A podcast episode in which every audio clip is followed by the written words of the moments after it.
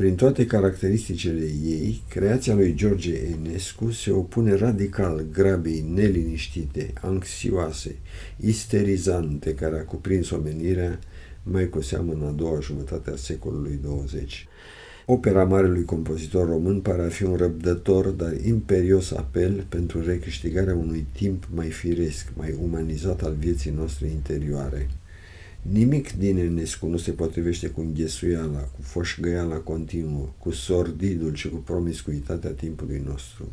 El ne cheamă la cu totul altceva, anume la meditație, la consolidarea ființei noastre spirituale, adică a celei adevărate, la redobândirea liniștii și la împărtășania într-un frumos.